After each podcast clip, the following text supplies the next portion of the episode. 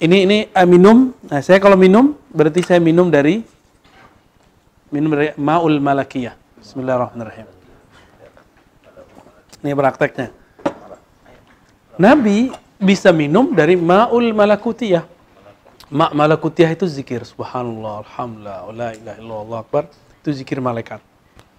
Ada ma jabarutiyah, ilmu-ilmu tentang huruf ma'rifatullah. Ya. Ada lahutiyah tentang ilmu ketuhanan, ilmu tentang Allah Subhanahu taala. Maka darah Nabi itu itu vitamin-vitamin, nutrisi-nutrisi yang ada di badannya itu bukan hanya dari alam nyata ini, tapi juga dari alam. Jadi tubuh Nabi itu komposisinya lebih lengkap dan lebih apik daripada malaikat. Malaikat kan malukutiah ya, tapi diizinkan untuk menyerupai manusia, ya. Sedangkan Nabi itu itu lengkap bahkan hahutia, bahutia sampai ke atas ada ada makomat-makomat lain ya, alam-alam yang lain. Saya sudah pernah jelaskan dulu. Ya. Di kitab-kitab berhenti di Hahut, tapi ternyata masih ada lagi alam-alam di atasnya. Dan itu berbanding terbalik ke diri kita. Jadi dalam diri kita itu ada lapisan-lapisan itu. Orang kalau bisa menembus itu yang itu yang disebut mi'raj. Ada mi'raj sampai kepada malakut, alam malaikat. Ingat satu, dua, tiga, empat. Ada yang ke Jabarut, lima, enam, tujuh ada lahut, terus ada hahut, arsiyah. Kalau nggak ngalamin, nanti nggak paham. Minimal tasdik aja dulu ya. Iya. Tasdik aja dulu. Iya, iya. Ya. Tasdik. Ada yang nggak perlu ngalamin malakutia secara formal, dia langsung langsung dilempar ke atas. Diberkati syafa'ah. Karena ada orang dalam. Ada orang dalam, jadi nggak perlu ketemu satpam dulu, ya kan nggak perlu ketemu ya aneh-aneh langsung ya suka-suka Allah dong kan Allah yang punya makom Allah yang punya alam lillahi ma fis samawati wa fil eh, namun ahli kalam berdebat tentang aras, tentang langit di luar yang dimaksud oleh ahli rohani. Kalau ahli kalam debat arasnya tentang istawa. Apa mana istiwa? Kalau bagi versi ahli marifat itu gagal fokus. Cuma karena banyak orang gagal fokus, kita harus bikin fokus dulu kan. Dilurusin dulu mana istiwanya. Makanya sesekali saya juga membahas tentang mahwal istiwa. Bagaimana itu istiwa? Bukan berarti saya tertarik dengan bahasa itu. Enggak, enggak tertarik sama sekali. Cuma biasa tuh teman-teman di itu tuh, tempatnya Bang Edri itu. Ya. Kita bilangin, kalau masih bahas-bahas beginian, mau lagi datang ah, baru diganti ke tema-tema tasawuf ya. Itu padahal gertakan eh, eh, apa namanya gertakan bocil-bocil. Ya. Karena bosan membicarakan itu. Allah itu ketika mengatakan istawa, semastawa al -ars, Allah itu tidak bermaksud supaya kita debat apa mana istiwa. Gitu. Paham ya? Ketika ada hadis yang zilu Rabbuna, Rob turun, Allah turun, seperti gambaran terakhir. Itu bukan berdebat tentang bagaimana nuzul, tapi keburu sudah ada yang mengatakan istawa bizatihi, istawa dengan zatnya harus kita luruskan dulu. Nuzul dengan zati, tapi ke beberapa orang asik di situ. Dikira itulah makom yang tinggi. Padahal itu baru di akliyat. Belum sampai kepada kalbiyat, apalagi ruhiyah. Ya, masih jauh. Jadi kalau ada orang mengkritisi Ibnu Arabi wajar, karena dia mengkritisi yang dia nggak ngerti. Dia nggak ngerti sebenarnya tentang Ibn Arabi itu siapa sih, ya. Jadi dia mengkritisi suatu dan dan min apa min alamatil jahli kasratul inkari. Ciri-ciri orang jahil itu banyak ingkarnya. Dan dari dulu udah sunnatullah. Ya. Kita sekarang masuk ke kaifa tata'arraf ilallah. Bagaimana cara engkau berkenalan dengan Allah, ya. Horor-horor kan judulnya? Faman fatahallahu a'yuna yaqzatihi. Siapa yang Allah bukakan kesadarannya. Mata kesadarannya. Jadi kesadaran itu punya mata, iya. Tapi bukan mata seperti ini. Jangankan mata ini, mata kaki juga nggak ada, udah nggak ada kedip-kedipnya kan? Iya. Apalagi mata kesadaran. Ini udah bahasa-bahasa majazi. Jadi jangan dibayangkan matanya kedip-kedip gitu ya. Nggak ada itu. Bu, apa bulunya lentik gitu. Nggak, nggak nyambung itu. Wa ashhaduhu khafaya sarirati. Lalu ia mempersaksikan yang tersembunyi dari rahasia-rahasianya.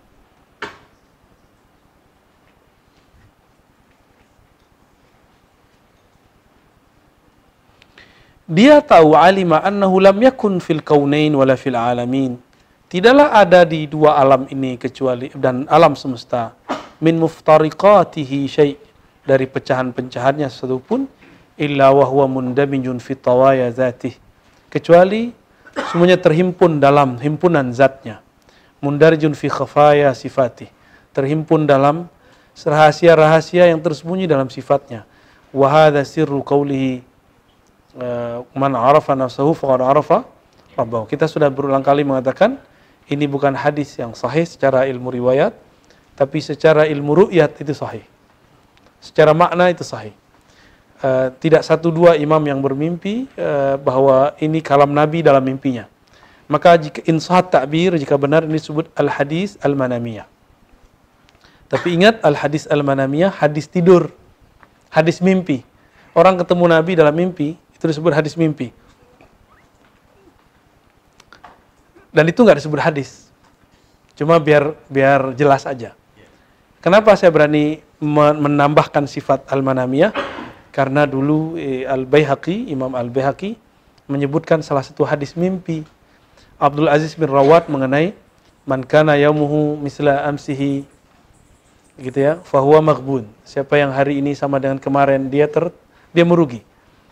Dan dia menyebutnya uh, uh, Abdul Aziz bin Rawat annahu ra'an Nabi sallallahu alaihi wasallam yaqul bahwa Nabi sallallahu alaihi wasallam bersabda fil manam di dalam tidur. Ada kata kuncinya. Tapi sampai ke tukang khutbah hilang kata fil manamnya. Nabi ya, Abdul Aziz bin Rawat mengatakan Nabi bersabda. Lah Abdul Aziz bin Rawat kan bukan sahabi.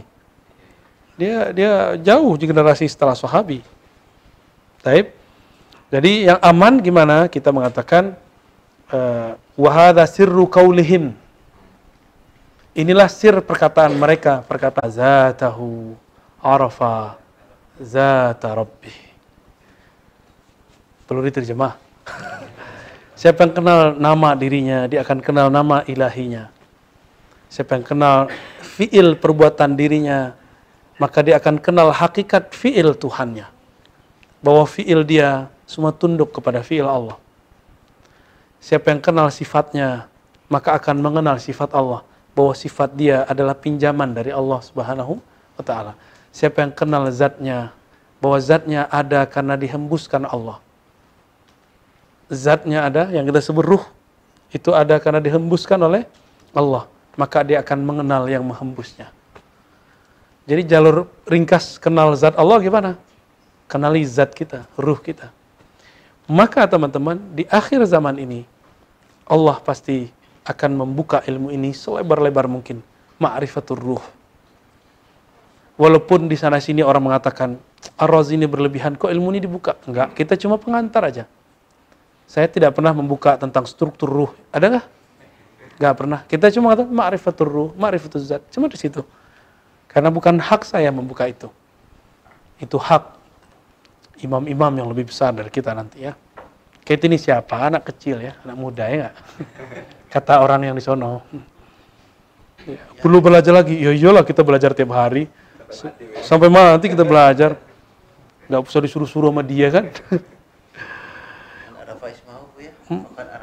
Isma Rabbihi. Eh, tinggal diganti aja. Isma Rabbihi. Tinggal lanjut aja. Ah. Betul. Man arafa ismahu faqad arafa isma rabbi. Isma rabbihi. Lanjut. Man arafa sifatahu. Eh? Kan udah tiga tuh, udah dua. Is, isim, fiil, sifat. Arafa Donald Trump Al-Fadani. si, sifatahu. Ya. Mantap, rajin, rajin, rajin. Arafa. Arafa awsafa rabbih. Sifat-sifat.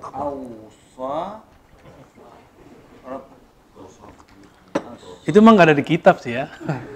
Kitab jabat, kitab carut marutiah.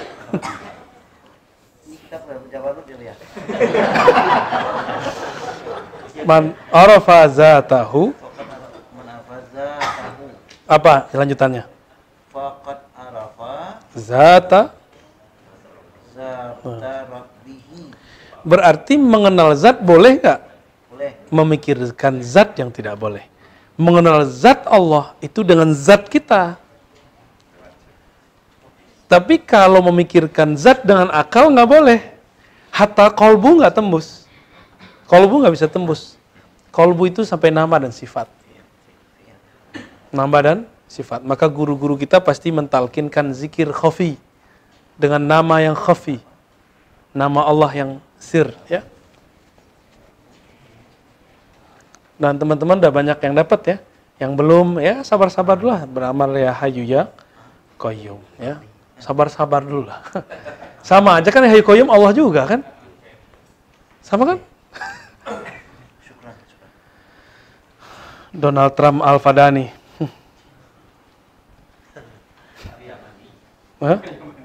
Al Waqad zahara li min sirri hadzal hadis kata si pengarang. Nyatalah kepadaku sir hadis ini ma yajibu kashfuh yang boleh dibuka tuh dia aja bilang ada yang boleh dibuka bahkan wajib dibuka. Wa yustahsanu wasfuh dan sangat ideal penjelasannya. Wasfu itu wa- wadhu ya.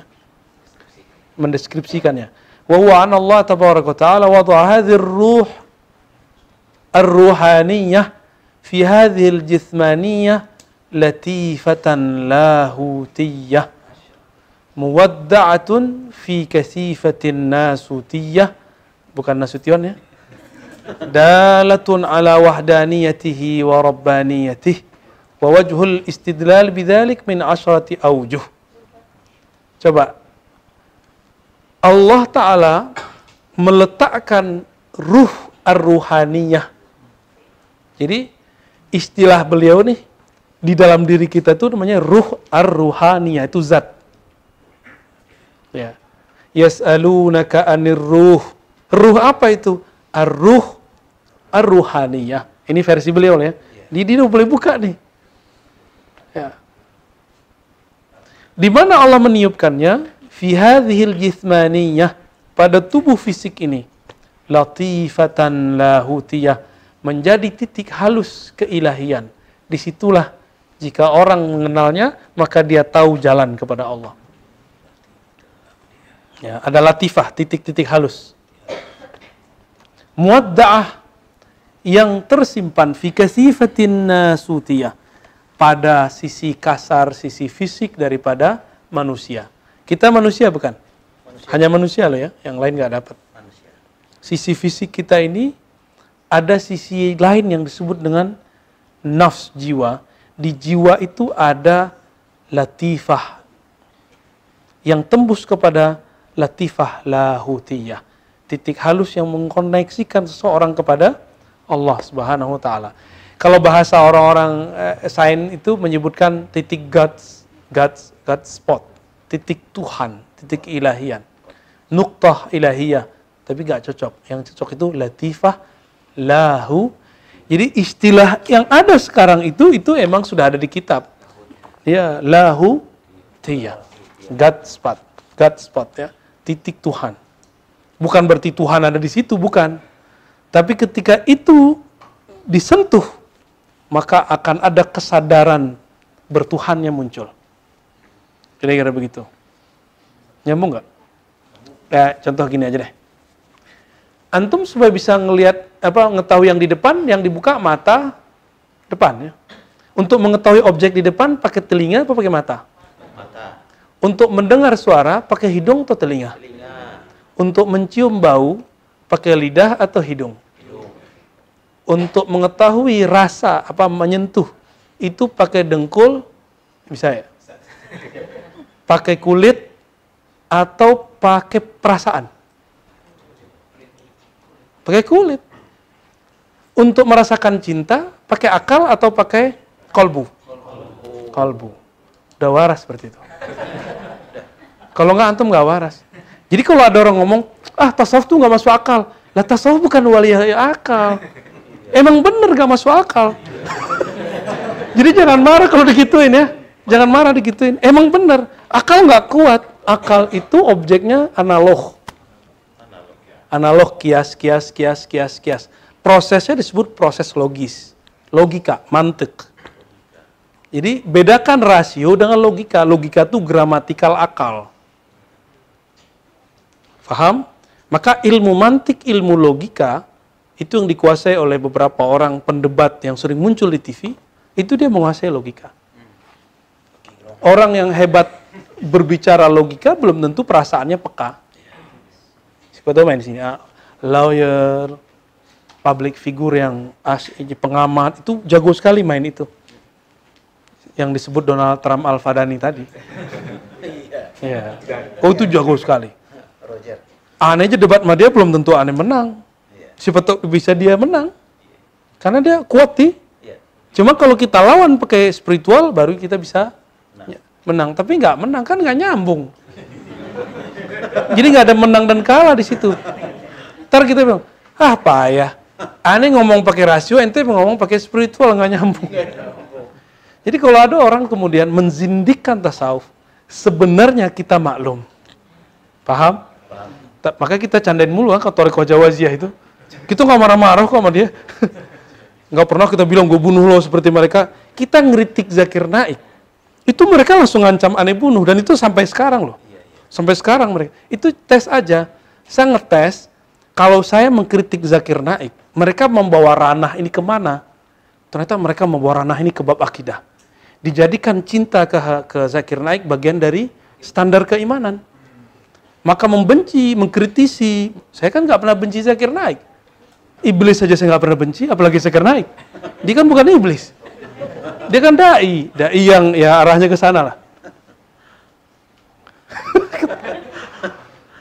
Jangankan dia, iblis saja saya nggak benci kok. Itu tes aja. Cuma kan lucu itu udah sunatullah ya dibu- dibuat yang buat kan Faiz tuh. Ya, saya bilang tolong buatin ini. Eh, ini kita buka aja kan biar antum tahu. Gambar Pak Quraisy yang dari santri kecil sampai dia profesor, dia adalah ahli agama, hafiz Quran, banyak hafal hadis, seorang mufti. Tapi cuma karena keseleo lidahnya masalah hadis tentang Nabi tidak jamin masuk surga, itu dianggap dia kemudian mencaci maki Rasul. Padahal kan itu kalam belum selesai. Dan dia sudah klarifikasi kan? Udah selesai. Cuma orang pak ya pakai emosi gak pakai akal. Pakai akal aja beres kok. Ya, pakai emosi. Orang pakai emosi kan si bayi ya, emosional. Nabi gua, lu caci maki, gua bunuh lu. Lah, pakai emosi, dengerin dulu. Dan nanti teman-teman orang begitu tambah banyak. Orang begitu tambah banyak. Nah, mungkin setelah saya ngomong ini baru ntar saya hapus. Itu testing aja tuh. Ya, testing aja. Bahwa mau tidak banyak orang yang betul-betul waras dalam beragama. Masa aswaja nggak ngerti Zakir Naik itu menyesatkan tawasul. Lalu mempertanyakan aswaja aneh cuma karena ngeritik Zakir Naik. Aswaja macam apa dia coba? Apakah ada dalam standar kitab Ahlus Sunnah bahwa memuji Zakir Naik itu mengikuti dan tidak mengkritisi dia itu bagian dari Ahlus Sunnah ada nggak? Nggak ada. Tapi orang gagal paham. Antum kritik Zakir Naik berarti sebut aja debat kusir itu kan kalah kalam kalamnya. Padahal saya kalau mau posting sesuatu itu saya istighfar dulu saya minta ya Allah izinkan saya dan saya nganggap itu Allah udah izin. Ya itu kerjaan dia tuh. Tapi kan aneh yang posting ya kan. Berarti itu tanggung jawab saya sepenuhnya. Tanggung jawab saya sepenuhnya. Nanti kita akan minta lebih banyak lagi. ya.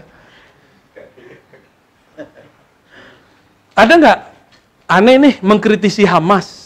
Bagi aneh Hamas itu aneh nggak sepakat dengan pergerakan dia. Apakah aswaja ini batal? Aneh nggak sepakat sama NU atau Muhammadiyah atau sama kelompok. Apakah batal aswaja ini? Adakah satu kaidah yang ditulis oleh Hadratus Syekh Hasyam Ash'ari, Ahlussunnah itu ada sekian pilar, salah satunya pro Hamas, pro Zakir Naik, ada nggak? Atau pro pergerakan dia? Kan nggak ada. Hamas itu pergerakan akidah atau pergerakan politik, itu kan diperdebatkan. Pembebasan Palestina, oh saya sangat cinta Palestina, saya saat tinggal Baitul Maqdis. Kita nangis kita ngelihat di sana. Cuma bolehkah kita punya perbedaan gerakan dengan mereka? Boleh nggak? Itu sekarang betapa lucunya orang beraswaja, berahli sunnah, dan menjadikan kecenderungan politik sebagai standar keaswajaan. Nahnu bura'atun min. Kita terlepas dari yang begitu-gitu. Maka itu testing aja. Ntar malam tuh besok kita hapus, Faiz. ya, udah hapus. Tapi saya kasih tahu dulu, itu tes aja. Orang ngelihat gambar dulu atau ngelihat tulisan? Di tulisan saya tulis apa? Orang akan mengatakan kepada saya, kamu sudah mengislamkan berapa? Iya. Ya kan? Iya. Iya. Dia nggak baca tulisannya, ngeliat gambar aja. Langsung komen- komentar. Ente udah ngislamin berapa orang? Lo banyak yang aneh islamin. Ya kan? Mengislamkan ruhnya orang. ya.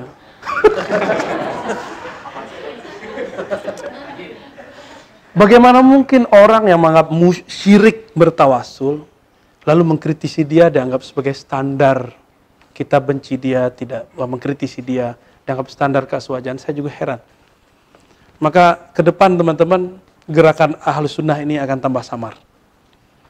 Makanya saya sudah tambahkan di Majelis Al-Badar, bahwa ahlus sunnah ada lima sekarang pergerakannya, bukan tiga lagi. Dan itu tambah sedikit, tambah sedikit, tambah sedikit.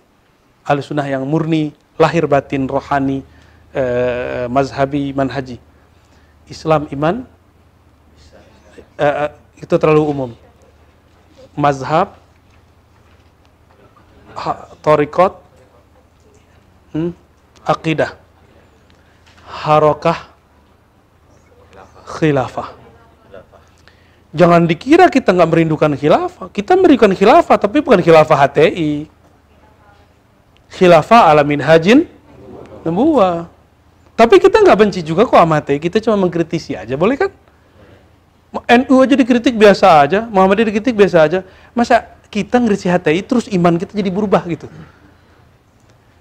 Eh, Donald Trump projo atau probo? Siapa yang projo di sini? Angkat tangan. Projo ya? Ya. Tapi projo kan? Pro Jokowi kan? Ini probo. Iman antum sama nggak? Sama. Sama-sama aswaja nggak? Ada nggak karakter keaswajaan dilihat dari kecenderungan pro Jokowi atau pro Prabowo? Kan nggak ada. Coba kita waras lagi deh baca kitab lagi sama-sama. Maka saya katakan al-harakah ala minhajil walayah. Ini penting sekali. Pergerakan itu jangan pakai emosi, jangan pakai ambisi, pakai nur, nur kan ada nur kasih sayang di kolbu ini. Itu kewalian.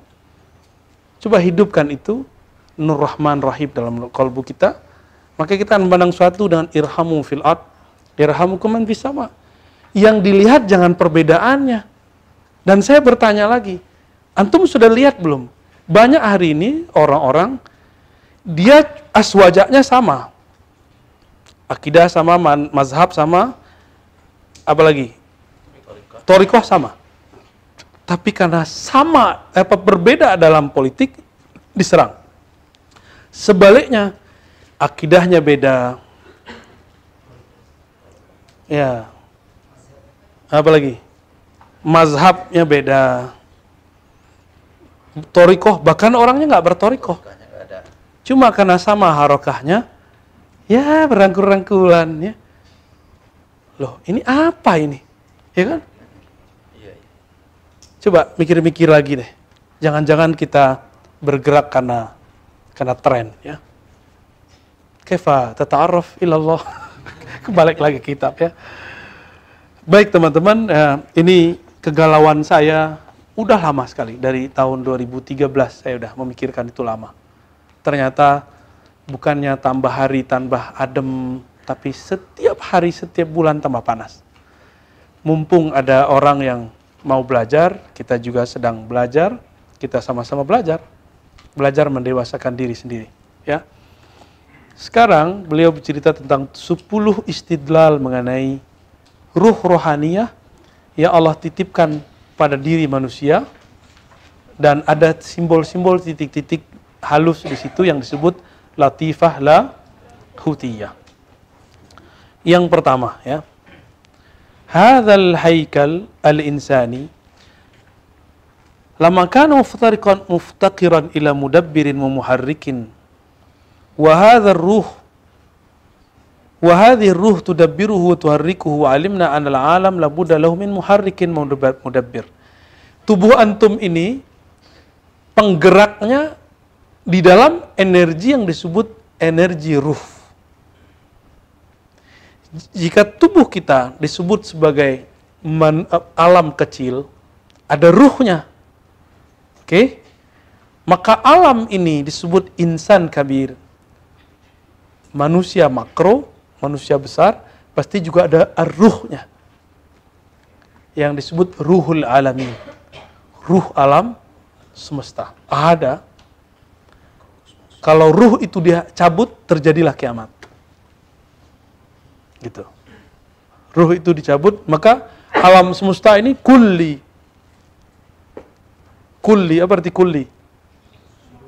Menyeluruh. Uh, pohon, tumbuhan kita ini juz'i. Tapi di antara juz'i itu ada juz'i naqis, ada juz'i yang kamil. Itu nggak ada di kitab tuh ya juz'i yang nakis seperti pohon. Pohon itu nakisnya pun sempurna. Dia cuma ada ruh nabati. Apalagi benda-benda mati. Tembok ini juga benda mati kan? Ini lebih sempurna lagi, apa lebih kurang lagi. Hewan, hewan itu mendekati kesempurnaan ruhnya, tapi dia cuma sampai ruh hayawani. Kita punya ruh nabati, punya ruh hayawani, ruh hidup. Dan kita punya arruh arruhani. Kalau Maulana Abia Ahmad Al-Badar menyebutnya arruh ar-rabbani atau an-nafsani. Beliau menyebutnya arruh an-nafsani. Ya, itu beliau menyebut istilahnya. Pernah aneh juga tuh, beliau itu nggak pernah kuliah itu. Nggak pernah kuliah di UIN, nggak pernah kuliah di Al-Azhar, Kuliahnya nggak tahu di, di universitas mana tuh. UNJ, Universitas Negeri Jabarut. Kalau Donald Trump, Universitas Negeri Carut Marut. Jika tubuh ini ada ruh, ruhani yang menggerakkannya, hewan juga ada ruh, semuanya ada ruh, maka alam semesta ini juga pasti ada ruh, ruhul alamin, yang langsung dalam tiupan Allah Subhanahu wa taala, genggaman Allah Subhanahu wa taala. Maka ayatnya jelas sekali lahu maqalidus samawati wal ard yang sudah kita bacakan berkali-kali. Miliknya lah buhul-buhul langit dan bumi. Kita uh, kemudian sudah menjelaskan di beberapa majelis bahwa buhul-buhul langit dan bumi itu adalah subhanallah alhamdulillah wala ilaha illallah wallahu akbar antum mau hidupnya aman, lahir batin baca itu. Ya. Mau kantongnya aman, lahir batin, ambil asbab bekerja, amalkan ini 100 pagi, 100 sore. Ditambah la haula wala quwata illa billah. Dikit tuh ya. Daripada main handphone, dikit nggak tuh? Ya. Allah itu cemburu sama handphone kita ya. Al-wajhu tsani Istilah kedua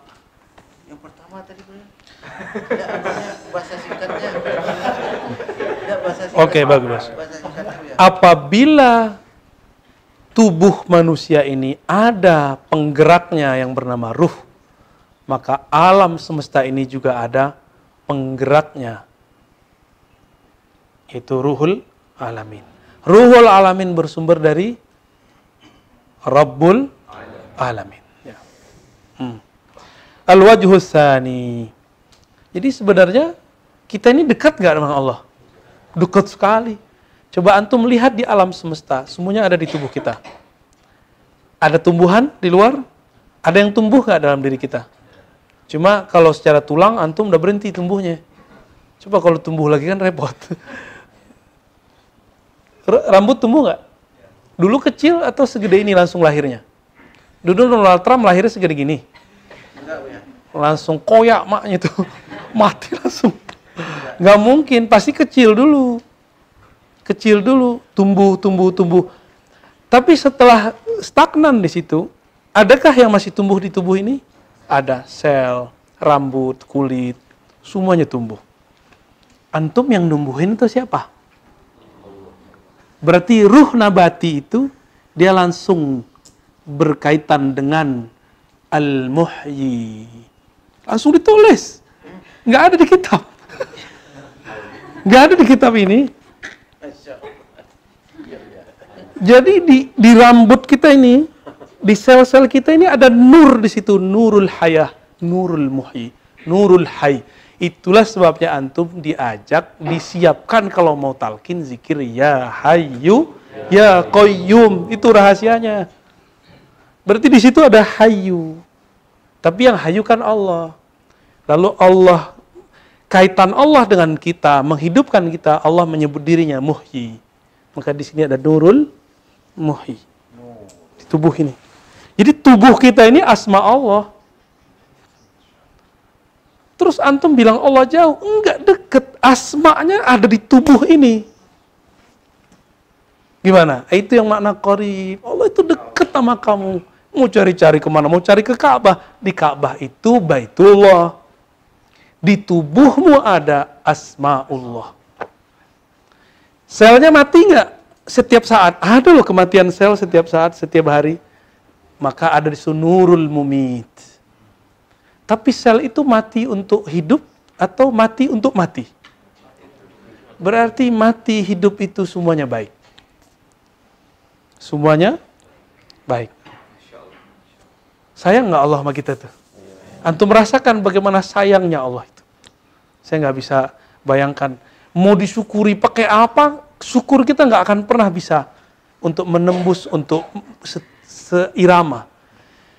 Maka di situlah Nabi Wasallam ketika keluar dari tempat buang air kecil, beliau mengatakan, buang air kecil, Gufranak ya Allah, ya Allah, nikmat buang air kecil pun aku tidak sanggup membalasnya dengan syukur. Yang faham inilah yang disebut hamba yang syakur. Yang mengerti syukurnya sampai kepada asma, sifat, af'al, zat. Itulah Rasulullah. Maka Rasulullah itu abdan syakura. Para nabi itu abdan syakura. Gimana? ya, bisa terbang-terbang ntar ini. Jenggotnya bisa rontok. Pernah nggak numbuhin jenggot Donald Trump? Enggak, ya. Jujur amat ya? Benar, enggak pernah. Nggak pernah. Terus siapa yang numbuhin? Allah. Tuh. Nah, sebut namanya Al-Muhyi. Al-Munbit yang menumbuhkan. Jadi Allah kalau cerita di Quran Falikul Habbi wa Nawa itu kita semua itu. Antum tanam tanam padi, tumbuh nggak rumput? Nah, pupuk asupannya tubuh ini itu makanan-makanan. Bisa tumbuh nggak cancer? Bisa, maka harus dibersihkan. Itulah bekam, itulah olahraga. Maka kalau versi ilmu hakikat, bekam itu wajib. Kalau versi orang kedokteran saya nggak tahu, tanya ke Pak Dokter, Bu Dokter. Tapi kalau bab hakikat itu langsung kalam dari Serina Jibril. Wahai Muhammad, sampaikan ke umatmu, berbekamlah kalian. Karena itu adalah pengobatan langit. Kalau versi kedokteran kan darahnya dikasih obat, segala macam diencerkan kalau orang hipertensi.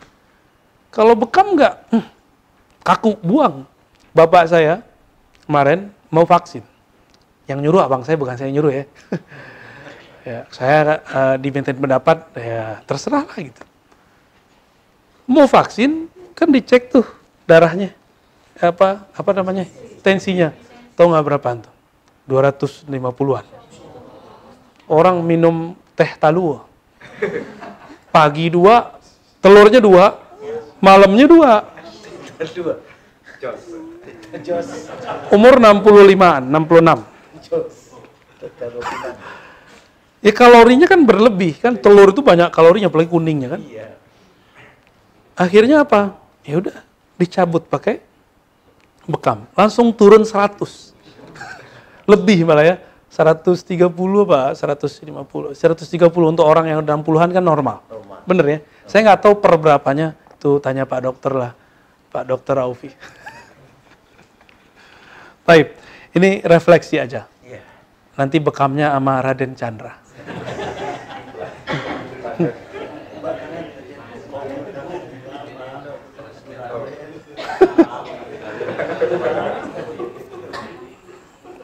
Al-wajhu tsani lamma kana mudabbiran al-jasad wahidan wa huwa ruh. Bisakah tubuh ini dikuasai oleh banyak lebih dari satu muharrik, penggerak?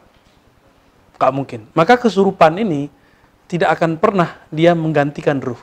Kesurupan ini hanya hanya mencuri beberapa kesadaran atau saraf-saraf tertentu aja. Maka rukyah itu, kenapa Nabi rukyah itu pakai tapping? Karena untuk membangkitkan kesadaran. Berarti kesadaran dia lagi dipinjem. Antum kalau lagi kes- kesel gitu ya, terus eh, video atau foto orang itu nongol di sosmed. Kan ngeliat disapa sama orang nggak nggak nyahut tuh. Atau lagi rindu ngeliat foto mantan, cet, disapa sama istri nggak nyahut. Gawat itu. Ya, disapa sama anaknya, mama, mama, papa, eh, cuek aja kan, lagi asik. Bahkan mungkin dia nggak denger. Ya, kenapa? Karena ang khayalinya. Ah, jadi syaitan itu masuk ke was-was khayali. Was-wasnya khayalinya. Itulah yang kita sebut kesurupan. Ya, jadi kesurupan itu tidak akan pernah menggantikan manusia. Yang bisa dia cuma meminjam sedikit kesadarannya atau saraf-sarafnya. Jika iblis setan bisa, malaikat bisa nggak? Allah bisa nggak? Bisa. Maka al-halaj itu bagi kita dia lagi dipinjam lidahnya sama Allah. Emang Allah mau minjem? Punya dia kok. Ya kan? Nah itulah rumit. Sebenarnya nggak rumit sih, aneh bilang rumit aja. Biar antum pusing-pusing lah ya. Lamma kana mudabbir al-jasad wahidan. Tatkala mudabbir jasad itu cuma satu, bahwa ruh yaitu ar-ruh. Alimna anna mudabbir hadzal alam wahid. Kalau tubuh ini saja tidak mungkin di dalamnya ada reinkarnasi. Reinkarnasi itu kenapa kita tolak? Karena berarti ada sosok lain dalam diri kita. Apa beda tan eh, tanasuh dengan tanazul? Tanazul itu support, cuma support aja. Jadi orang-orang yang dapat waris pewaris Nabi, misalnya ada orang pewaris Nabi Isa, maka dia disupport oleh Nabi Isa secara rohani. Kenapa begitu? Misalnya ada Abu Bakar, Allah izinkan lagi misalnya untuk turun, untuk berjuang di bumi di akhir zaman. Itu Sayyidina Abu Bakar tidak akan pernah reinkarnasi ke tubuh Donald Trump. Kalau beruntung paling dia cuma membersamai, berjuang bersama gitu. Tapi lewat tubuh ini, lewat sosok ini, ruhnya. Jadi yang dia bersama itu sebenarnya nur di dalam kolbunya atau ruh yang ada dalam jiwanya. Kalau reinkarnasi di satu diri ada lebih dari satu sosok. Ceritanya hampir sama. Jadi jangan-jangan reinkarnasi ini salah definisi.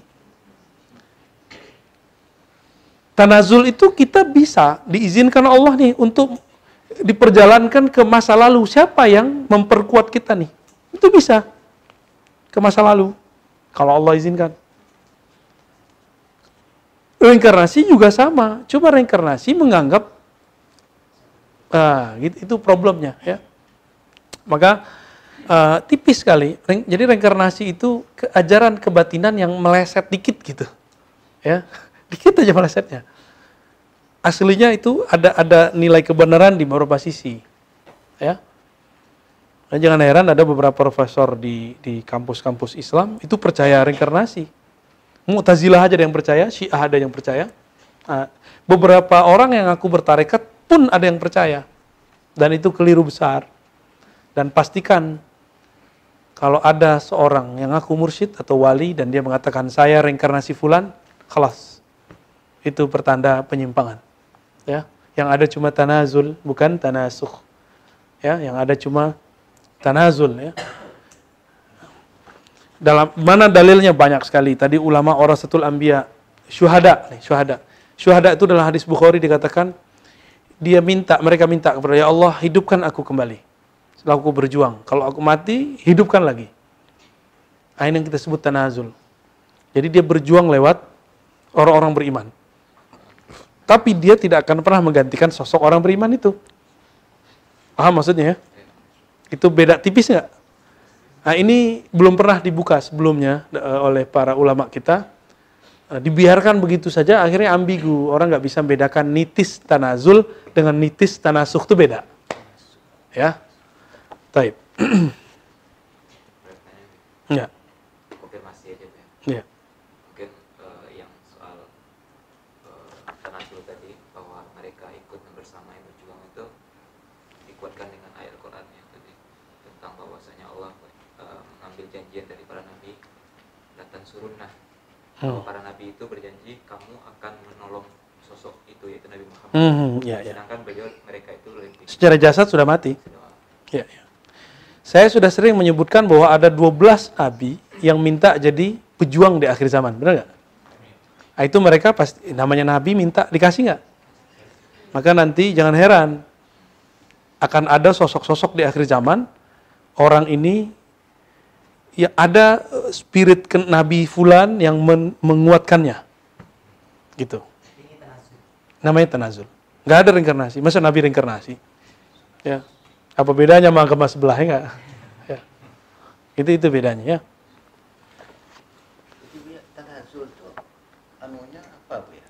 Ya, ya? Bahasanya ya? Artinya aja tanazul. Iya. Turun kembali. Turun berjuang.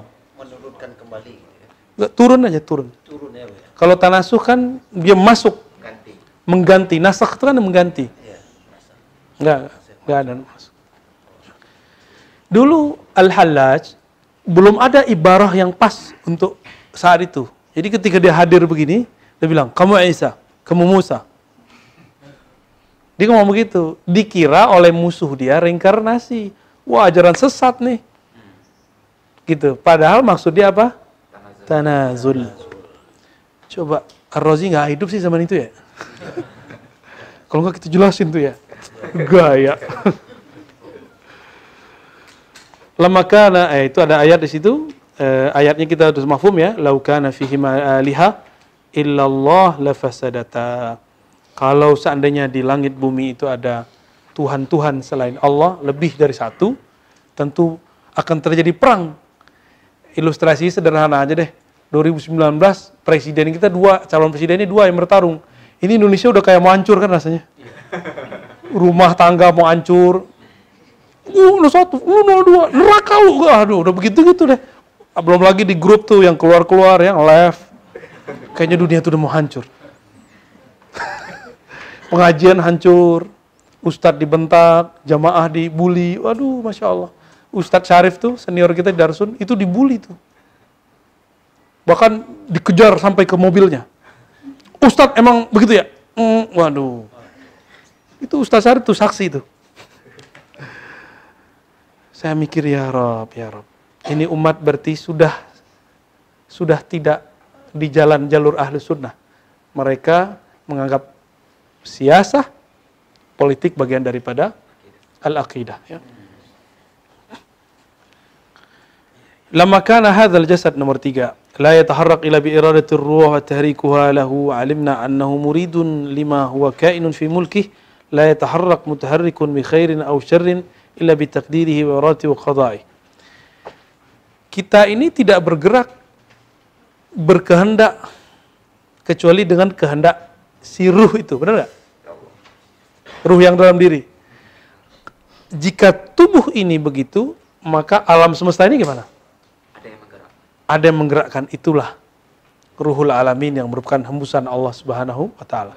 Ya. Kalau beliau ini masih menganggap langsung alam, langsung alam itu ruhullah, ruhnya Allah. Kalau saya nggak nyebut gitu, kita sebut dulu ruhul alamin merupakan hembusan dari Allah Subhanahu wa taala.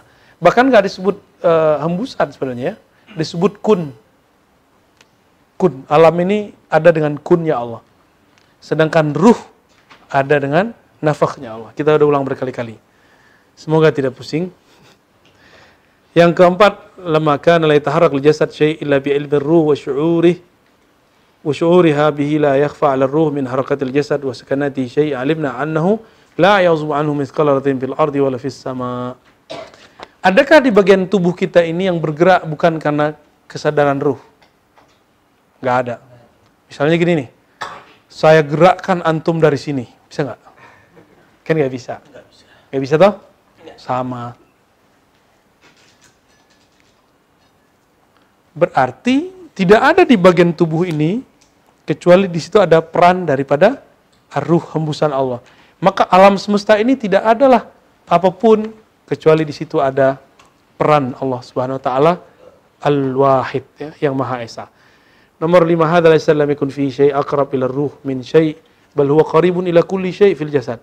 Alimna annahu qaribun ila kulli syai' wa laysa uh, laysa syai' aqrab ilaihi min syai' wa la syai'a ab'ada wa la syai' ab'ad anhu min syai' wa la bima'na qurbul masafa li'annahu munazzah an dzalik. Ruh kita tadi tadi udah dirasakan nggak nama Allah dekat dengan dengan tubuh? Fi'il Allah dekat dengan nafs, jiwa. Apalagi ya nama Allah bercahaya, sifat Allah bercahaya di kolbu. Ruh kita itu adalah tajaliat daripada zatullah. Oke? Nyambung nggak? Pusing nggak? Atau lagi loading? Terasa dekat nggak kita dengan nama Allah tadi waktu saya jelaskan tentang itu? Terasa dekat. Terasa dekat ya? Kalau nama sedekat itu, yang punya nama lebih dekat dari itu. Itu maafnya ya.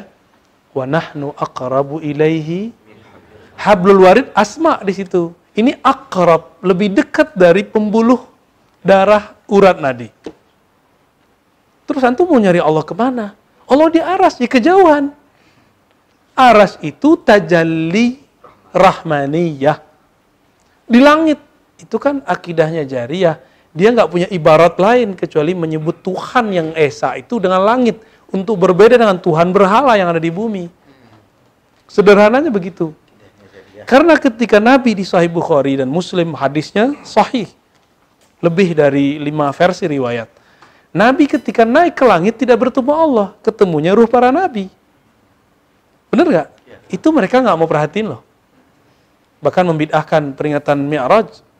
Nanti kan ada Robil Awal nih membidahkan Maulid Nabi. Gak bosen, padahal tahun 2000 udah ngomong begitu kan? Sekarang udah 2021. Berarti dua berapa tahun dia ngomong? 21 tahun, itu diulang lagu lama itu. Tapi teman-teman, antum jangan a priori. Jangan skeptis. Ah, diulang-ulang lagi. Gak begitu. Umat itu pelupa. Ini juga pelupa nih. Baru diomongin kan minta lagi. Gak usah jauh-jauh apalagi umat yang di luar yang nggak ngaji. Iya. Itu pelupa. Masya Allah, itu dalilnya keluar nih. Sohih ya. Makanya tolong teman-teman yang alim, yang mengerti dalil, jangan bosan-bosan membimbing umat untuk merot, mengkritisi orang-orang yang membid'ahkan amal-amal maulid, yang membid'ahkan amal mi'raj, ya, pemikiran mi'raj. Harus harus antum harus jangan diam. Kan saya udah tahu, antum tahu, orang nggak tahu. Saya udah tahu, dia santri, dia kiai, dia profesor, dia doktor, dia LC, dia MA. Yang lain kan enggak. Kalau bisa punya bank data.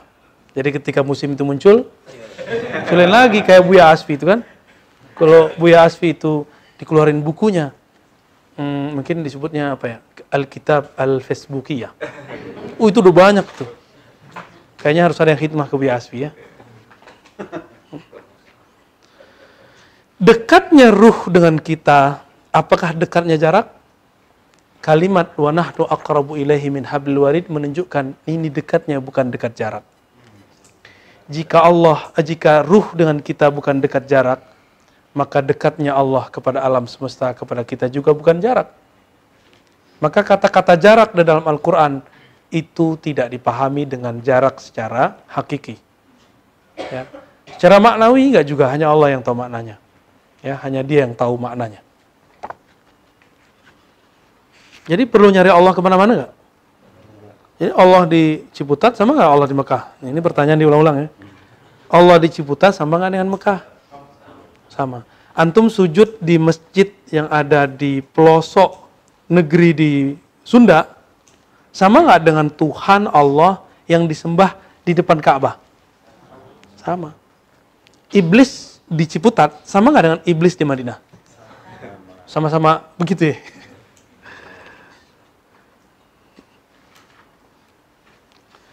Orang-orang awam dia terpengaruh dengan makan wa zaman.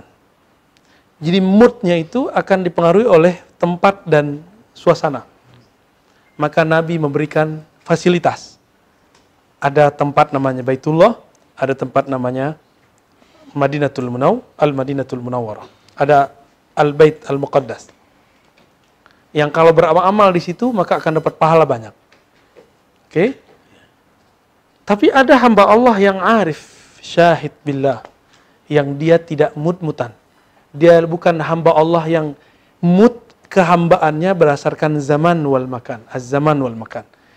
Mau apa pun yang terjadi, di mana pun tempatnya, apa pun keadaannya, mau dia taat, mau dia maksiat pun, dia tetap kolbunya bergantung kepada Allah. Inilah yang disebut kalau tadi itu orang mukhlisin berusaha ikhlas, sekarang mukhlosin, orang yang telah dibebaskan oleh Allah dari uh, suasana dan tempat. Lasna lastu abdal makan wala abdal zaman. Aku bukanlah hamba waktu, hamba tempat. Aku adalah hamba mudabbirul waqt yang menentukan waktu wa khaliq al makan yang menciptakan tempat. Ini belum selesai nih. Udah jam 8 gimana dong? Tapi udah makan kenyang tadi ya? Aman lah. Lamma kana ruh mawjudan qabla wujudil jasad. Nah, duluan mana? Ruh atau jasad? Ruh. Di belakang ada ruhul afia namanya.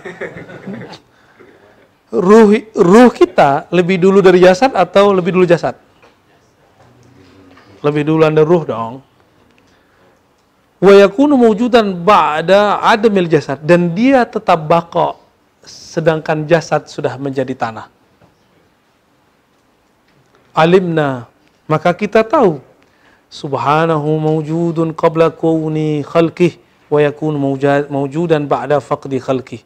Mazal wa la yazal wa taqaddasa aniz zawal. Nah itu kaidah itu. Ya sebagaimana Allah ada, sebagaimana ruh ini ada sebelum jasad, maka Allah juga lebih ada daripada alam semesta. Dan tetap ada setelah hancurnya alam semesta. Dan mazal wala yazal dia senantiasa selalu ada wa taqaddasa aniz zawal dia maha suci daripada ketiadaan. Jadi Allah itu tidak pernah tidak ada. Itulah makna daripada Qadim. Qadim artinya apa? Tidak pernah tidak ada. Tidak pernah tidak ada. Berarti selalu bisa dibayangin gak tuh? Gak bisa. Gak bisa. Cuma bisa di analog. Akal kita menganalog. Karena ada sifat wujud. Jadi kalau masih ada sifat itu akal bisa menganalog. Tapi kalau udah masuk ke ranah zat, akal akan berhenti. Ya, maka dia nggak boleh berpikir lagi. Udah mulai panas nih kalbunya ya. Kepalanya. Yang ketujuh, lamma kana rufil jasad la ya'rif la yu'raf lahu kayfiyah alimna annahu subhanahu wa ta'ala munazzah anil kayfiyah. Bagaimana caranya ruh berkoneksi dengan badan-badan dengan ruh? Ada nggak koneksinya? Apakah dia di, di kepala, di ujung, di hidung gitu? Ada nggak? Nggak ada ya? Nggak ada kan? Ruh tidak butuh kaifiah. Dia cuma nafak. Masuk. Bagaimana hubungannya? Hubungannya hubungan nafak. Itu aja. Hubungan hembusan. Alaqah nafkhiyah. Apa yang dimaksud alaqah nafkhiyah? Wallahu a'lam. Hanya Allah yang tahu. Karena malaikat yang meniupkan itu sendiri pun dia juga bingung gimana caranya itu. Ya. Tapi wali tahu apabila ruh tidak ada kaifiahnya pada badan, maka Allah lebih utama, lebih mulia untuk disifatkan dengan munazzah anil kaifiyah. Kedinginan Sidi Musa, matiin aja. Aman. Yang kedelapan, ini cara cara untuk mengenal Allah. Kaidah-kaidahnya begitu. Bagus gak cara dia? Bagus dia. Karena ada yang bilang bagus, untuk bilang bagus. Padahal pusing kan. Ruh ada tempat nggak di tubuh? Kalau dia bertempat di tubuh, jika tempat itu dihancurkan, dia mati. Maka karena dia nggak bertempat, dia cuma ditiupkan. Jika tempat cangkang tiupannya itu sudah nggak relevan, baru dia pergi. Jadi bisa jadi orang rusak otaknya, dia mati. Pergi ruh. Bisa jadi jantungnya rusak, dia pergi. Atau ginjalnya rusak, dia pergi. Jadi bukan berarti dia di ginjal, bukan berarti dia di jantung, bukan berarti dia di otak atau di paru. Dia cuma ada alakoh rahasia Allah yang kita sebut alamul amr, alam amr. Ya. Nah, itulah makna yang kedelapan. Jika ruh la yusafu bi aina wala bi kaifa maka Allah Subhanahu wa taala maujud. Nah, ini hati-hati nih. Maujud fi kulli makan. Nah, ini hati-hati nih kalimat jangan diterjemahkan versi versi Jahmiyah. Ya. Allah itu keberadaannya terpancar di segala sesuatu, segala tempat. Tapi dia tidak bertempat. Kan depannya jelas. Tidak disipati tempat. Tapi pancaran wujudnya ada di semua tempat. Ini aneh mau tanya antum. Adakah tempat di alam semesta yang bukan dari Allah? Ada. Kalau ada berarti ada Tuhan selain? Berarti alam semesta ini dekat sekali dong dengan Allah. Cuma kita lebih dekat lagi kepada Allah. Ya. Yang kesembilan, ruh bisa disentuh nggak? Kalau ruhnya Egi bisa disentuh sama dia. Udah gitu. Udah beres. Bisa di bisa diakses nggak dengan sentuhan dilihat? Bisa nggak antum ngelihat? Jika ruh nggak bisa dilihat, nggak bisa disentuh, sama. Allah aula bih. Allah lebih mulia, lebih lebih lebih ahakku untuk tidak bisa disentuh. Faham di situ ya? Baik. Yang ke-10. Ar-ruh fil jasad la yudrak bil basar. Udah sama ya. Ruh di jasad tidak dapat ditangkap oleh pandangan. Maka Allah lebih mulia, lebih susah lagi, lebih tidak mungkin lagi ditangkap dengan basar ya ditutuplah dengan ayat laisa kamislihi syai wa samiul basir. Itulah makna man arafa nafsahu faqad arafa rabbahu versi Al-Iz bin Abdis Salam. Kalau versi Al-Iz Ar-Razi lain lagi. Tadi kan man arafa ismahu arafa isma rabbi. Ya beda-beda inilah ya.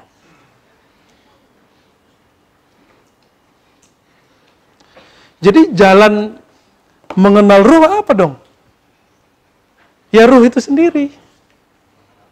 Ya, ruh itu sendiri. Maka ma'rifatul ruh birruh. Mengenal ruh itu ya dengan ruh itu sendiri. Tuh, muter-muter kan? Enggak, emang asli begitu.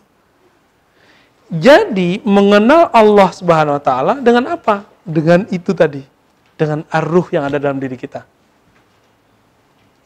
jika di tubuh ini ada nama Al-Muhyi Al-Mumit, maka di dalam ruh itu juga ada nama. Kalau di sini nama Asmaul Husna, nama Kudroh Iradah, nama Hayat, nama nama-nama itu, maka di dalam ruh kita ada juga nama zatnya. Kalau enggak, dia enggak ada. Tapi bukan berarti tubuh ini nama Allah. Eh, jangan salah loh. Ini bukan nama Allah, tapi di situ ada pancaran nama di ruh kita itu ada nama zatnya Allah, tapi itu bukan zatnya Allah. Paham? Maka tidak boleh mengatakan di dalam diriku ada zat Allah. Bahaya. Berarti dia nggak paham itu selamat pusing. Nah, makrifat nama zatnya itu, itulah puncak kewalian di akhir zaman. Ya. wassalamualaikum ala Muhammad. Visual, sual? Wala sual. Eh, Ustaz Eka dulu deh, ya. yang hadir, yang hadir. Fadal. Assalamualaikum warahmatullahi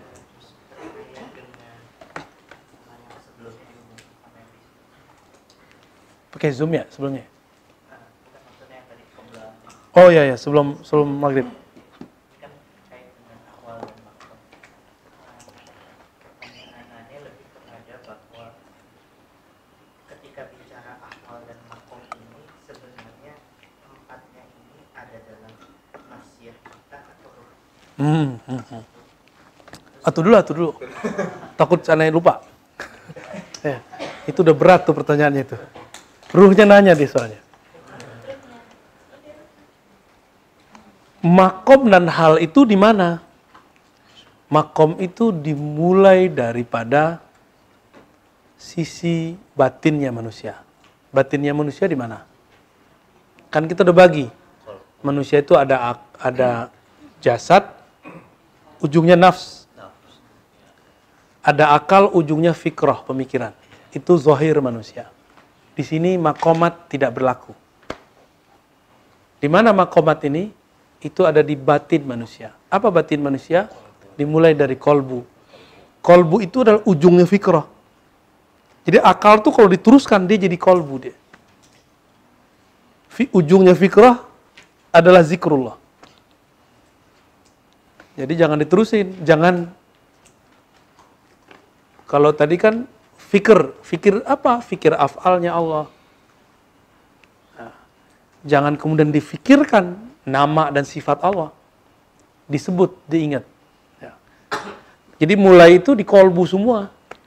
Dari kolbu masuk ke alam fuad, masuk ke alam lub, masuk ke alam sir.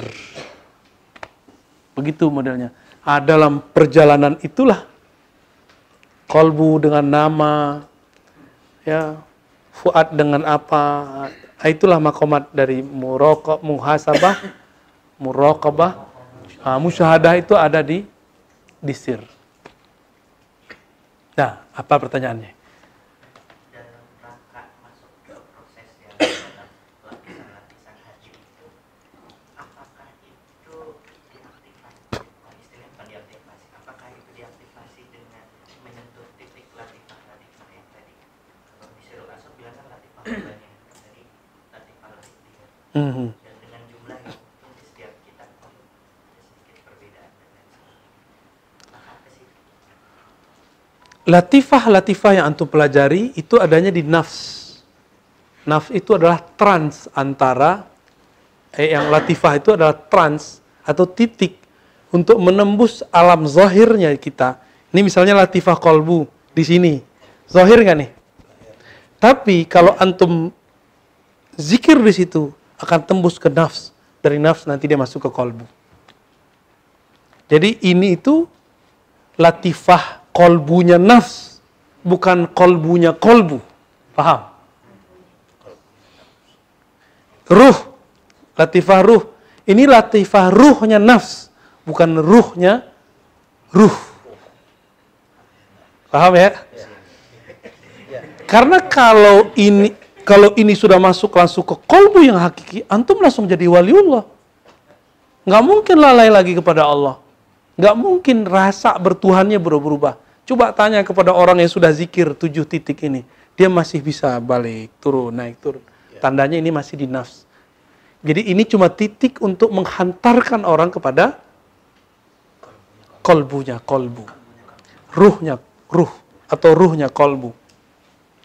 Sirnya kolbu. Sirnya zahir, sirnya nafs, masuk ke sirnya. Kayak gitu khafi, akhfa, nafsun natiko ini kan akal. Ya, biar masuk kepada al-akal al-kulliyahnya. Jadi antum kalau rajin zikir tuh di bagian otak. Otaknya diajak nyebut nama Allah. Dia akan mempunyai kemampuan yang di atas rata-rata orang yang berpikir. Nih kan jadi cerita kenapa saya bisa mikirin kitab-kitab yang berat. Sebenarnya itu. Jadi bukan ar yang berat, tapi ada nama Allah sudah bercanggah di situ. Dan itulah yang membaca tadi. Kalau enggak saya nggak bisa nggak kuat bacanya. Dan untungnya dulu di saat kita masih bening, umur 13, 14 tahun, 12, 13, itu masa-masa saya mengisi itu. Jadi belum ngerti pacaran, ya. tawuran, tuh nggak ngerti tuh. Orang tawuran itu kan waktu itu lagi demo di di kota Payakumbuh, menurunin wali kotanya anak-anak. Kita datang ke Buya Hasan Basri. Itu uruh masya Allah, saya nggak bisa bayangin. Kita tuh nggak ada minat untuk tawuran, demo tuh nggak ada tawuran. Jadi kalau sekarang kita nggak seneng sama pergerakan-pergerakan yang menurut kita begitu ya wajar dan itu tidak merubah iman ya. Jadi itu bu, itu hanyalah titik latifah yang muaddaah yang menghantarkan ke sana Ustaz. Dan bisa beda-beda per orang ya. Ada orang yang menyebutnya di sini sini gitu ya. Ada yang di sini langsung langsung ketemu. Jadi dia kayak mirip-mirip kayak piramid kecil gitu. Ya. Ada yang um, di pusar dimasukin. Pusar itu sama dengan ubun-ubun dia. Karena pusar kita dulu ini adalah uh, tempat kita dulu ngambil makanan dari ibu kita di dalam. Itu wilayah sensitif itu. Bisa digelitikin, bisa pingsan antum itu. Dan dipukul bagian situ bisa pingsan. Ada jurusnya itu. Ya, di jurus silat Donald Trump. gitu ya Ustaz Eka ya. Ya. Ihsan Nudin Akbar. Apalagi? Kalas. Ya. Iya, Pak Budi, tafadhal. tadi di diberikan keterangan bahwasanya roh itu kan nggak bisa mati. Hmm. Ketika nanti ditiup sangkakala di hari kiamat, kan hanya zat Allah yang bisa mati. Sedangkan kondisi roh sendiri itu ketika ditiup sangkakala dia mati atau seperti apa kondisi roh? Bagus, bagus. Terlalu jauh sangkakala ya, tar dulu. Sangkakala kematian dulu deh, mati. Orang ketika mati, ayatnya apa? Saya udah sering bahas, kullu nafsin. Kullu nafsin Yang mati cuma nafs. Iya, nafs. Berarti ruh yang membersamai nafs. Dia kemudian hmm, masih ada. Kata orang langsung ketemu Allah. Ya nggak begitu. Dihisap dulu sama malaikat. Jadi ada hisap kubur. Setelah hisap kubur sebentar menurut kita, tapi lama di sana. Karena itu kan imigrasinya alam barzah. Antum kalau di alam barzah dicek-cek nggak? Dicek dulu. Setelah dicek barang-barangnya, bawaannya baru ditanya. Man robuk gitu kan. Uh itu berat sekali itu. Nggak bisa diapalin. Saya apalin ah sebelum tidur marobuka Allah marobuka nggak bisa. Gimana mau jawab? Karena kita habis dihisap. Jadi itu hisap pertama itu. Udah grogi duluan. Maka kalau antum nyimpan-nyimpan barang-barang yang nggak sohe itu di badan, waduh repot tuh. Kalau jenggot kan emang badan kita yang punya ya. Tapi kalau baju ini nih, misalnya ini baju, ini ditanya Allah loh, lama nanyanya ini. Apalagi nih kopiah saya. Mungkin harganya cuma sekian ratus. Tapi pertanyaan soalnya, belinya kapan? Pakai duit siapa? Duitnya dapat dari mana? Halal nggak? Waduh, lama nanyanya. Lama nanyanya. Kalau kita jadi penumpang biasa. Itu kan penumpang biasa tuh, masuk ke imigrasi Parza. Ah. Kita waktu di Pekanbaru, ada yang khidmah. Duduk di lunch, nggak perlu kita yang ngurus. Kalau mana KTP enggak? Mana enggak? Semua tiket apa udah diurus sama mereka. PCR yang kita udah simpan-simpan dari tadi nggak nggak perlu Ustadz ini udah ada.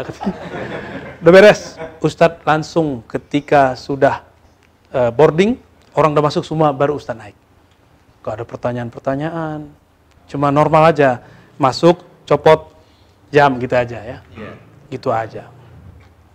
Itu baru dunia loh. Antum baru kenal manusia orang dalam bandara. Antum kenal orang orang dalam bandara barzakh. Asing gak tuh? Maka sering-sering lah ngucapin salam ke Mungkar Nakir sekarang. ya. Gimana caranya? Ketika lewat kubur, baca Assalamualaikum ya ahlal kubur. Ahlul kubur itu bukan hanya orang yang mati. Mungkar Nakir itu ahlul kubur. Tuh kan lupa kan? Ahlul kubur itu. Maka sering, sering jadi kan pelit kalau lewat tuh di Ciputat tuh kan ada kuburan tuh. Assalamualaikum ya ahlul kubur. Iya. Boleh ditafsir boleh, tapi dalam hati. Karena zahirnya kan lafaznya dari Nabi cuma begitu. Assalamualaikum ya ahla diaril mu'minin. terjawab kabur Kalau dia jawab, kan repot antum. Tapi kadang-kadang eh, eh, untungnya kita nggak dengarnya pakai ini. Kalau Allah perdengarkan, kedengarannya di kolbu. Karena kolbu kita punya pendengaran sendiri. Ih, dijawab nih, gitu. Ntar bisa tahu. Bisa tahu. Horor kan? Dikasih tahu.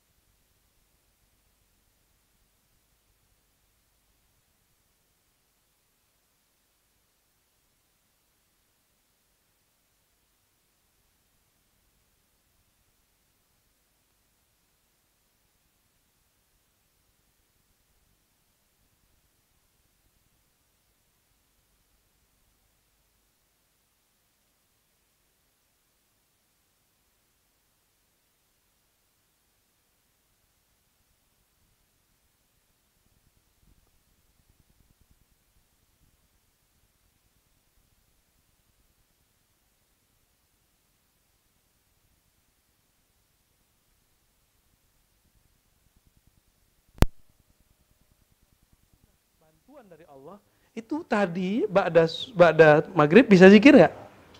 Walaupun berat ya, secara nafsiyah tuh berat. Apalagi aneh nggak ngikut kan tadi.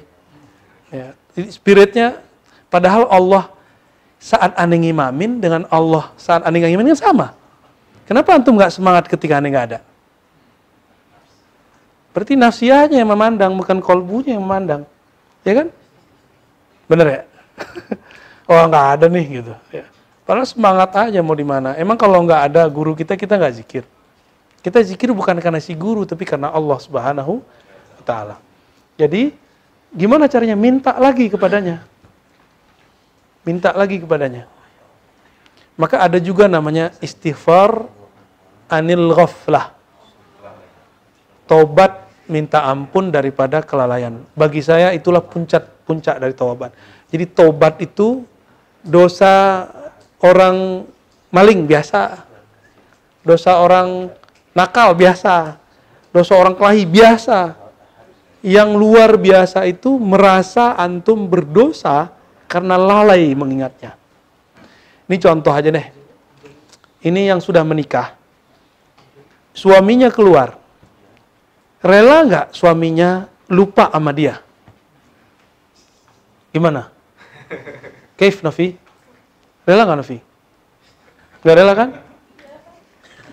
Itu baru hubungan sesama manusia loh. Namanya pasangan kekasih. Allah itu waliul lazina amanu. Kekasih orang yang percaya dan iman kepada Allah.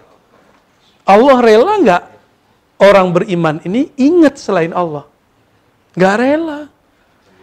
Cemburu karena kita merasa ini dosa, tapi dosanya batin, kita minta ampun. Coba antum kalau habis sholat, kan sholatnya nggak khusyuk tuh. Istighfarnya sekarang daripada kelalaian. Ya, Astagfirullah, ampunkan aku ya Allah. Karena dalam sholat pun aku lalai mengingat engkau ya Allah. Oh itu dahsyat sekali itu. Dan saya sudah istighfar begitu semenjak masih belum dewasa. Orang umur 13 kan belum belum mimpi basah kan. Sudah itu istighfarnya. Sampai hari ini saya nggak bisa lupa. Ternyata dosa lupa mengingat Allah itu dahsyat sekali. Dan gak ada manusia selain Nabi Muhammad dan para nabi-nabi itu hatta hatta Yusha bin Sam, oh siapa namanya? Yang yang khodamnya Nabi Musa? Yusha bin Nun. Dia mengatakan, dia orang dekat Nabi Musa loh. Lupa ada ikan yang dia bawa penanda Nabi Khidir. Apa kata dia? Ansani. Aku dilupakan oleh siapa? Berarti yang membuat menarik kesadaran kita ingat itu setan. Jadi antum tuh nggak usah aneh-aneh lah kesurupan apa. Kita tuh kesurupan hampir tiap hari. Kesurupan setan tiap hari. Tapi ada yang kesurupan jin, nah, itu baru diurus sama pakarnya tuh ya Berzaki kan. Tapi kalau setan hampir tiap hari. Makanya dalam torikoh kita, kalau mau wiridan, syahadat dulu. Untuk membersihkan bekas-bekas daripada siapa? Setan. Jadi caranya gimana? Kalau mau zikir, syahadat dulu. Sebelum tidur, mau zikir, syahadat dulu. Bangun tidur, mau ngapain, syahadat dulu. Ah, ini pemungkasnya. Udah setengah sembilan ya. Cukup lah ya, dari jam 7 tadi kan? Badan saya udah mulai warning. Satu setengah jam bro, gitu. Demikian teman-teman sahabat-sahabat ikhwah ribat ya. Itu absensinya jangan ditulis tamu lah, santri aja. Atau ikhwan, akhwat ribat atau santri ribat ya. Dalam dunia torikoh disebut ikhwan atau akhwat. Ya, itu dalam dunia torikoh di kitab disebutkan. Jangan pakai tamu, ntar jadi merasa tamu. Ya. Gak ada tamu ya? Kecuali ada tamu, satu dua ya. Oke. Baik teman-teman dimulakan Allah, semoga Allah ridho dengan apa yang kita bahas. Allah senang disebut-sebut namanya. Allah senang kita membicarakan tentangnya Dan semoga ridhonya ini, senangnya ini kekal sampai nanti. Ya, Allahumma salli ala Sayyidina Muhammad wa ala ali Sayyidina Muhammad. Allahumma salli ala Sayyidina Muhammadin al-fatih lima ughliq wal khatim lima sabaq. ناصر الحق بالحق والهادي إلى صراطك المستقيم وعلى آله حق قدر مقدار العظيم سبحانك اللهم وبحمدك أشهد أن لا إله إلا أنت أستغفرك وأتوب إليه الحمد لله رب العالمين السلام عليكم ورحمة